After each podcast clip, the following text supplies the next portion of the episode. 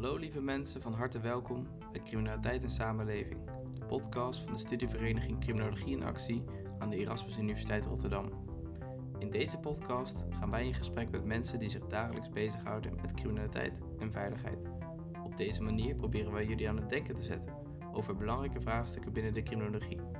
Maar ik hoor jullie al denken, wat voor belangrijke vraagstukken? Criminologie is een breed onderzoeksveld dat zich uitstrekt van drugscriminaliteit tot illegale houtkap en van mensenhandel tot politiegeweld. Als criminoloog stel je jezelf vragen zoals: wat is criminaliteit? Wie zijn de daders? En wat zijn hun motieven? Dit en meer hoor je in Criminaliteit en Samenleving, de podcast.